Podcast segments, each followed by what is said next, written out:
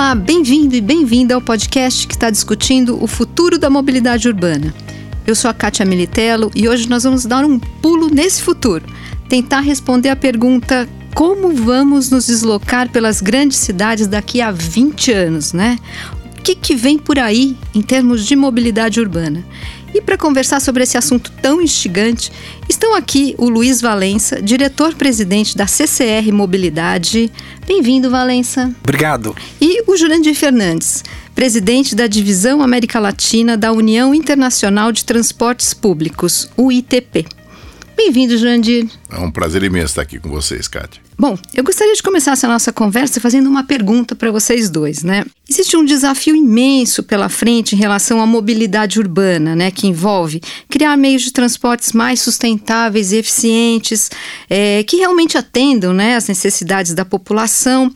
E vocês que são especialistas e vivem esse assunto há muito tempo, se tivessem que eleger é, duas ou três soluções de mobilidade inovadoras para daqui a 20 anos, o que, que vocês destacariam? Quer começar, Valença? Vamos lá, Kátia. É, falar de, de mobilidade urbana é sempre uma coisa é, instigante, porque há pouco tempo atrás a gente não falava desse assunto com tanta ênfase como a gente fala hoje. E o que vem pela frente ainda é mais é, interessante ainda, porque a gente não consegue precisar o que vai acontecer, mas a gente tem aí uma ideia daquilo que são tendências atuais no desenvolvimento da, da mobilidade. Uhum. Eu acho que uma coisa que está clara, né? As pessoas vão se conectar né, à mobilidade e aos outros serviços nos grandes centros por meio de aplicativos. Então, aplicativo que já é uma realidade hoje, no futuro continuará sendo. Agora, em que formato e como será? É, a gente imagina que é muito mais sofisticado, muito mais interativo, muito mais inteligente, muito mais responsivo do que o que é hoje, né? Uhum. Hoje os aplicativos eles estão focados normalmente num único serviço num único modal de transporte, ou você vai pegar o táxi, ou você vai pegar o carro compartilhado, ou você, enfim, já temos ônibus também compartilhado, ainda que seja de forma experimental no Brasil. Uhum. Mas é, eu acho que no futuro os aplicativos serão mais conectados e, portanto, você vai talvez adotar o conceito né, de mobilidade como um serviço que está sendo prestado para o cidadão, não importa se é público ou se é, se é privado. Uhum. E, portanto, nós estamos falando de serviços on demand. Uhum. O passageiro vai ter o seu tempo, vai ter a sua, o seu pedido né, atendido por um sistema de transporte que vai levar ele de um lugar é, eh, para o outro. Uhum mas não vai ser uma coisa assim tão programada, tão precisa, que vai estar à disposição de todo mundo, cada um no seu tempo. É uma, é uma hipótese. Se vai ser exatamente assim, nós vamos ter que aguardar os próximos 20 anos. E você, Jurandir, o que, que você acha que vamos esperar para Olha, futuro? pensando, vamos pensar em cidades do, do, porte dessas que nós temos no Brasil, né? O Brasil é um dos países mais urbanizados do mundo, a América Latina também. O mundo todo caminhou para o urbano. Então vamos pensar uhum. em cidades grandes, como as nossas. Não há outra saída a não ser você ter o sistema da espinha dorsal de tudo, tudo, toda a mobilidade são sistemas de grande porte. Uhum. Trens, metrôs e corredores de ônibus. Isso aí é o que se chama mesmo de uma espinha dorsal. É por aí. Com alimentadores, né, para alimentar esses troncos. Então, essa é, é a base. E também parte dessa alimentação através da chamada mobilidade ativa, que são as bicicletas e o pedestre. O pedestre é uma forma de mobilidade uhum. que, além de ser ativa e tudo, ela é muito saudável e já há estados, países se preocupando com a questão da saúde na mobilidade. Então, esse é o, é o, é o básico. E não dá para fazer isso, Kátia, mas de jeito nenhum sem o planejamento urbano agregado. Uhum. Porque você tem que pensar uma cidade voltada para a mobilidade de, de seus cidadãos. E o que, que seria o papel da, da, do planejamento urbano? É fazer um uso e ocupação do solo inteligente, racional. Uhum. Não como nós temos a grande parte das cidades brasileiras e talvez em grande parte do mundo, onde os empregos estão em um lugar, os moradores estão em outros. Uhum. Cada vez mais fazendo um uso e ocupação do solo voltado para diminuir a necessidade de deslocamento, de mobilidade principalmente nas viagens trabalho e estudo, que são os dois maiores motivos. Então eu vejo isso, em resumo, grandes troncos imprescindíveis, isso nós não vamos descartar tão cedo e nem, nem há necessidade, porque eles são mais eficientes, agregado com um planejamento urbano inteligente. Uhum. É, a gente viu projeções que indicam que a população urbana, né, você estava falando disso, na América Latina deve chegar a 89% em 2050, né? Ao mesmo tempo, um relatório da ONU apontou que 75% da infraestrutura das, dessas cidades todas, né, também em 2050, ainda nem foi construída. Vocês acham que existe uma oportunidade aí para fazer coisas inovadoras, coisas diferentes no futuro? Bom, eu posso até dar continuidade, depois eu passo para o Valessa, mas eu, me vem na cabeça logo o seguinte: uma das grandes inovações que já deve ser feita é não fazer obras inúteis. Né? já é uma inovação. Uhum. Porque você ir no caminho de aumentar o espaço daquilo que já está errado, não, não dá para fazer mais vias nas marginais. Para que fazer mais vias nas rodovias? Então você precisa ter uma concepção mais inovadora. Essa concepção inovadora vai ao encontro do que nós já discutimos, vai ao encontro de um transporte coletivo. Uhum. É isso que é o nosso métier aqui, o Valência e eu estamos muito envolvidos com isso. O uhum. transporte coletivo, o transporte de massa. Então, ponto. Esse é um ponto. Agora, há um aproveitamento, Kátia, que é aí que os nossos países têm que ter inteligência e não ficar com esse com essa pieguice. Não, nós somos um país pobre, esse negócio de tecnologia para país rico. Não, senhora. Dá para fazer muita economia. Por exemplo, nós hoje não precisamos para fazer a comunicação entre os nossos pontos de ônibus, os nossos corredores, os metrôs e as estações, não precisamos de fibra ótica enterrada no chão. Uhum. Você pega as cidades nos anos 90 e até mesmo no, no início dos anos 2000, para fazer qualquer coisa dessa, tem que fazer grandes tubulações, passar fibra ótica. Hoje não, você faz tudo pela internet. Então imagina a economia que já Sim. não vem por aí. Valência, você acha que tem uma oportunidade aí? Eu, eu, eu concordo com, com o Jurandir e, e completando a minha fala anterior, né, assim, a, a, a mobilidade vai ser cada vez mais é, compartilhada, quer dizer, não faz sentido é, o, o, transporte individual, o carro particular, né, daqui a 20 anos eu não sei exatamente como é que vai ser. Né? Mas quando eu olho hoje as garagens dos prédios onde eu frequento, dos meus amigos, dos meus familiares, as garagens estão vazias. Uhum. Meu filho não quer andar de carro, não uhum. quer nem. Acho que carteira de habilitação vai ser algo que vai ser assim uma coisa mais né, de quem olha para o passado, é uma coisa que já usamos isso no passado, que era dirigir carro, ter carteira de habilitação. Então acho que a mobilidade vai ser cada vez mais, mais compartilhada e essa ideia de que os, as cidades né, vão concentrar é, a maior parte da, da população faz todo sentido, porque fica mais fácil e mais eficiente, como o Jurandir colocou, né, as distâncias vão encurtar né, e a necessidade de deslocamento também vão, vão, vão mudar completamente pelas relações de, de trabalho. Então, portanto, você vai poder ter hospitais mais robustos e, e infraestrutura de serviço para essas pessoas, né? Vai, então, o deslocamento das pessoas e das cargas nesses grandes centros vai ser de uma forma diferente. Mas terá que ser obrigatoriamente alguma coisa compartilhada ou pública pública obrigatoriamente em grande em grande escala, uhum. sejam esses troncais, sejam os complementares, seja caminhando, né, nos, nos grandes centros, é, mas isso tudo é, tem que estar, tá, é, a gente tem que buscar soluções é, de eficiência, integração e compartilhamento. Não dá para você olhar um modal, um serviço de transporte específico desconectado de um conjunto é, integrado de uma solução de transporte. Então a pessoa vai querer de um lugar para o outro, mas não só são as pessoas, também temos as cargas. Uhum. Essas populações tão concentradas vão precisar de comida, né? As comidas vão estar em outros lugares. E também tem uma coisa eh, que, que não falamos aqui ainda, que é muito importante, que é a conexão entre esses grandes centros. Então você vai ter grandes centros, mas vai ter movimentos importantes entre esses grandes centros. Então, uhum. no Brasil, por exemplo, a gente tem que voltar a falar, e já estamos falando há algum tempo, mas ainda não virou realidade, da gente voltar a ter sistemas de transporte entre os grandes centros muito mais eficientes, rápidos e confortáveis e seguros e previsíveis do que o que a gente tem hoje. Hoje as pessoas estão usando carro. Uhum. Nós temos que botar trens Sim, entre as grandes cidades, com média, com alta velocidade e outras soluções que imagino vamos falar mais adiante, né, de transporte e inovador entre os grandes centros. Eu ouvi uma frase interessante outro dia que o carro será o cigarro do futuro. Uhum. Né? E as pesquisas mostram mesmo que os jovens realmente não se interessam mais tanto, né? Por carro, por ter carro, né? Por, por ter carteira de habilitação. Mas na opinião de vocês, o que falta para o transporte individual ser efetivamente trocado pelo transporte coletivo? Bom, em primeiro lugar, vamos até lembrar uma coisa muito, muito bonita, muito interessante, que nós brasileiros esquecemos, né? O Brasil deu um passo gigantesco na, no combate ao cigarro é um dos países onde realmente foi um grande sucesso. Você vai para a Europa ainda hoje, você entra em restaurantes, bares, com gente fumando para todo lado, uhum. é, os, é, áreas públicas. O Brasil deu um grande passo. Então, há que se fazer o mesmo com o carro. Obviamente, o carro ele pode ter uma utilidade, nunca vai deixar de existir para compras ou lazer, etc. Isso é indiscutível. Mesmo assim, os mais jovens estão até prescindindo desse momento. Eles estão substituindo o carro por tudo.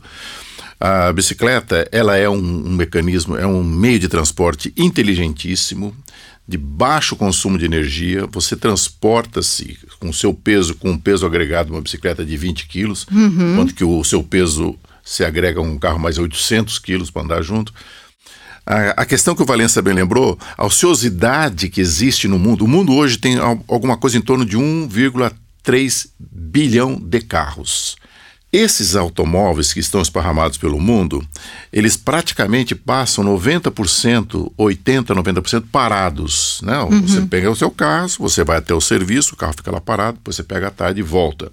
Além de ficarem parados longo tempo, eles também transportam um ou duas pessoas. Uhum. A carga aqui no Brasil, mais ou menos, de passageiros, é em torno de 1,3 a 1,5. Então, essa grande ociosidade leva as pessoas a pensarem no compartilhamento. Então, uhum. compartilhamento é fundamental, é inteligente. Mas por que, que a gente não fazia antes? Porque hoje a tecnologia também dá um passo importante no Sim, compartilhamento. Uhum. Né? Vai permitindo. Então, você vê que tudo vem caminhando juntos. Então, existe algumas coisas que podem podem crer, elas serão motivo de muita discussão. O pessoal até deu uma sigla para isso. PASSE, PAC, né, um passo adiante. Personalização, uhum. autonomia, conectividade ou conexão e eletrificação. Ônibus elétricos e autônomos já são quase uma realidade hoje, né? É, em Paris, a frota diesel está sendo substituída pela frota por, por, ônibus elétricos, né? E na Alemanha, a gente viu aqui no podcast sobre eficiência energética, já tem trem movido a hidrogênio. Né? O que, que vocês acham que vem por aí nos próximos anos em relação ao transporte público? Olha, não tem dúvida, né? Ônibus eh, e veículos eh, combustível fóssil, esse está com os dias eh, contados, não, não há dúvida com relação a isso. Então, o primeiro passo, como o Jurandir já, já comentou, é a eletrificação. Então, hoje nós, os veículos, né, os nossos é, sistema de transporte estruturante, os tron grandes troncais já são elétricos. Os uhum. trens são elétricos do metrô, os trens metropolitanos também são elétricos, os trens intercidades, né, a grande parte deverá ser elétrico, não faz sentido você ter diesel, a menos um trecho ou outro ali por uma questão de, de estrutura. Então, o primeiro passo já está dado. No Brasil já temos carros híbridos, carros elétricos estão vindo aí. Eu tenho conhecimento de projetos em algumas regiões metropolitanas aqui, principalmente de São Paulo, em Campinas, já com projetos de implantação de trens elétricos. Então isso vai acontecer. Se eles serão autônomos, né, eu, eu diria que não há dúvida de que serão autônomos. Ah, é? Né? Os trens, os ônibus serão autônomos, não só ônibus, como carros, como todos os outros veículos, porque faz sentido né, é, é, que sejam. Ele vai ser mais uhum. precisos, mais seguros, né, com comportamentos é, que são mais adequados para esse tipo de, de demanda. Você não vai precisar ter um motorista ficar esperando né, a hora de entrar em serviço, ficar aquele tempo todo né, num terminal de ônibus, esperando o horário de pico, numa ociosidade tremenda. Eu não estou falando aqui de relações de trabalho, apenas do que vai acontecer no transporte. Uhum. É, combinando tudo isso, né, o ônibus elétrico, a tecnologia de integração por conectividade com aplicativos e etc. E a necessidade on demand que as uhum. pessoas vão ter né, nesses, nesses grandes centros. Assim, o ônibus, micro-ônibus, o veículo do tamanho que for necessário, ele vai atender uma demanda Você vai chamar e ele está ali pronto, ele acorda e vai, então você vai é, tornar esse sistema muito mais é, eficiente. Uhum. Agora, tem um longo caminho aí é, pela frente. Eu acho que nos próximos 20 anos a gente já vai ter veículos autônomos operando, não tem dúvida nenhuma. Se vai ser em grande quantidade ou menos, a gente vai ver é, no futuro. Mas a questão de ser autônomo, a questão de ser elétrico, vai trazer uma eficiência brutal. Um dado é, bem genérico, ele não é muito preciso, mas dá uma ideia da dimensão. Um veículo, um motor a combustão interna, né, a diesel ou a gasolina, tem uma eficiência da ordem de 30%, 35%, não chega a 40% de eficiência. Uhum. Toda a energia gerada pela combustão de um combustível fóssil desse, a maior parte é jogada fora, em calor, em fumaça, em vapor, em atrito, e, mas não vai para a tração é, do veículo. Uhum. Você pega um motor elétrico dos trens e desses veículos novos que estão vindo por aí, ultrapassa 95%. Uhum, então assim, olha, poxa, mas a energia do meu país é, é, é fóssil. Não importa. Uhum. Né? Na hora que você troca o ônibus ou o veículo a diesel, né, a combustível fóssil, pelo combustível elétrico, mesmo que a matriz elétrica seja fóssil, você está deixando de jogar fora o que você queima na atmosfera né, de, de combustível fóssil, está deixando de jogar fora 70%, 60% da energia. Uhum. Então é um uso muito mais racional. Então uhum. é inevitável. Elétrico, com certeza absoluta. Estamos todos eletrizados no futuro. A eletrificação é inevitável e ela é irreversível. Uma das questões que está se desenvolvendo muito também são as fontes e a reserva. Uhum. As baterias evoluíram e caíram pela metade do preço nos últimos oito anos, e as fontes alternativas também estão surgindo com muita ênfase, que é o caso da eólica no Brasil. O Nordeste ultrapassou até mesmo a geração é, hidrelétrica no Nordeste. E a questão da fonte solar, com essa, com essa questão do fotovoltaico, você poder gerar, por exemplo, energia doméstica no seu telhado, uhum. evitando as linhas de transmissão, aquelas monstruosidades de torres, evitando as linhas de distribuição, subestações. Então você gera energia e já está na sua tomada dentro de casa. Então tudo isso é uma tendência. Mas vamos também botar o realismo não é tão simples assim. Hoje, a, a, grande massa, vamos falar no transporte coletivo de ônibus elétrico, 98, 97% estão esses ônibus na China. Então a China está dando um grande passo. O resto do mundo, inclusive a Europa, está com o restinho, com os 2%. Uhum. Aqui na América Latina estamos começando. O Valença apontou bem, já tem Campinas, tem São Paulo, um e outro. O Chile deu um passo importante já está com 400 ônibus elétricos, ah, inaugurou é? o primeiro corredor elétrico eh, em Santiago. Então vai caminhando, mas é uma tendência irreversível. E por último, aqueles que dizem, é, mas é muito mais caro o investimento, o custeio, a manutenção do ônibus elétrico, ele tem 1.800 peças a menos do que um ônibus comum, um ônibus mecânico com motor mecânico a diesel. Imagina, uhum. aquela caixa de câmbio Nossa. enorme, aquele motor a explosão, as transmissões. Motor elétrico, se quiser, você bota um motor elétrico no eixo da frente, motor elétrico no eixo de trás. E fizemos as contas e o investimento no ônibus elétrico ele se paga né, no prazo de vida útil desse equipamento de uma forma expressivamente mais é, é, importante. Né? Uhum. Então a gente ganha a sociedade ganha dinheiro que mesmo, bom, eficiência, não, não, tem, não tem dúvida nenhuma com, com relação Nossa, a isso. Nossa, muito interessante. Né? Evidentemente que você precisa de uhum. captar energia elétrica e armazenar energia elétrica, uhum. que são coisas que estão ainda num processo de evolução. Imagina como serão os postos de gasolina no futuro, as tomadinhas elétricas ali para todo mundo, ou na garagem da sua casa, ou no shopping center. Uhum. É, enfim, tem empresas especializadas no mundo né, desenvolvendo soluções para esse tipo, mas é uma questão só de de, tempo. de tempo. Não há dúvida de que um veículo elétrico ele é muito mais eficiente, ainda que o investimento inicial seja mais alto, o custo total de propriedade, né, que a gente chama de TCO, uhum. né, Total Cost of Ownership, isso é muito mais importante. Quando a gente comprou os trens elétricos da linha 4, né, a gente tinha uma obrigação de fazer é, um trem com determinadas características. Nós compramos um trem muito mais caro do que, que era a nossa obrigação contratual, por uma razão muito simples. A gente adotou tecnologias né, que permitia a gente, ao longo dos 30 anos, ter um sistema mais confiável, mais eficiente, é, mais é, disponível uhum. né, e com manutenções muito mais rápidas, modulares. Então era mais caro fazer isso. Mas ao longo de 30 anos, a gente tem um sistema por unidade qualquer que você queira, passageiro transportado, quilômetro rodado, muito, mas muito mais barato. Essa o que a gente espera que aconteça com os poderes públicos que comecem a pensar realmente a longo uhum. prazo. E nada indica, né, que o poder público vai ter condições de arcar sozinho, né, com todos esses investimentos necessários para nos colocar no futuro em relação à mobilidade, né? O que, que na opinião de vocês precisa ser feito, né? É, parcerias públicos-privadas, hum. por exemplo, seria uma, um bom começo? O que, que o poder público precisa fazer? Bom, aqui, aqui nessa mesa você tem dois parceiros, né? A primeira PPP do Brasil e não só por ser a primeira, foi a de maior sucesso, inclusive com um prêmio em Washington do Banco Mundial, foi a PPP da linha 4. E nós nascemos dentro dessa PPP, essa nossa relação hoje de de amizade e de admiração mútua nasceu dentro desse processo. Então é inevitável. Mas vamos, vamos lá.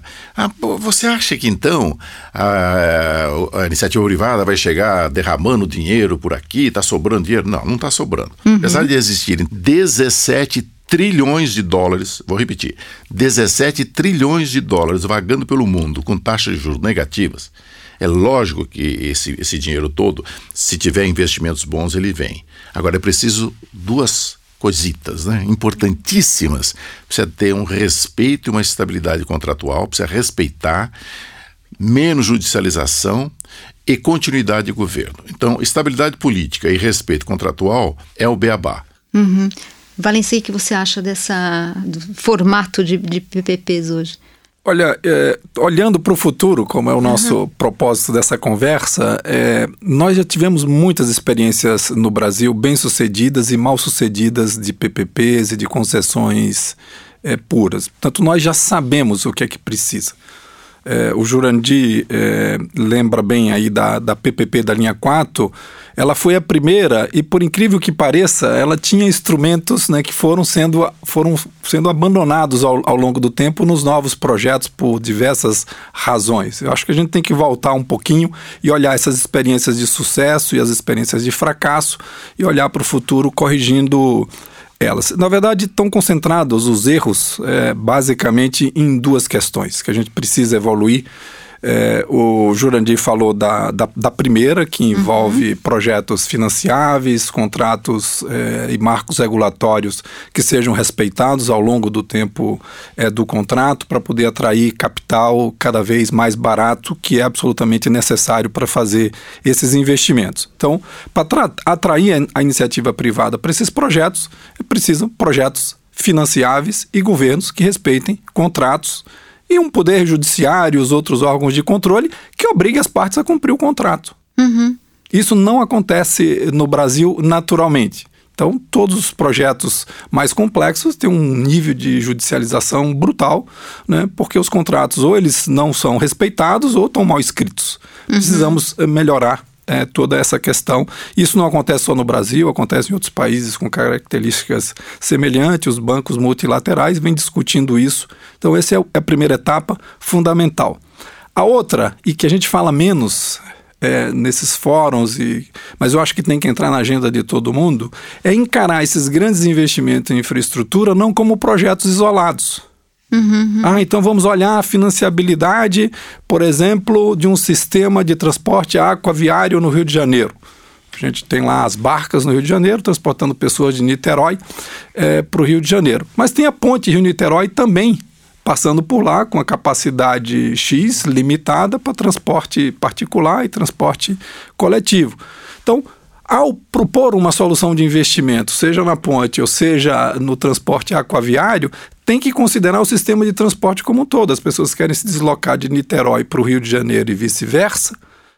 Tem uma quantidade de pessoas que precisam fazer isso e tem uma quantidade de infraestrutura que está ali disponível. Uhum. Se você propor um investimento apenas num lado desse, desses dois sistemas, um desses dois sistemas, um vai desequilibrar o outro. Então a eficiência que você gera em um gera ineficiência no outro uhum. e gera uma competição desastrosa. Então, o poder público tem que olhar para os sistemas de forma integrada. Portanto, o risco do resultado deste empreendimento ele tem que ser equilibradamente distribuído entre o poder público e o poder é, privado. De tal forma que o privado faça bom uso e seja exigido né, das suas competências, que é fazer investimentos rápidos, captar esse dinheiro, fazer bons projetos, executar no tempo apropriado, produzir serviços de qualidade.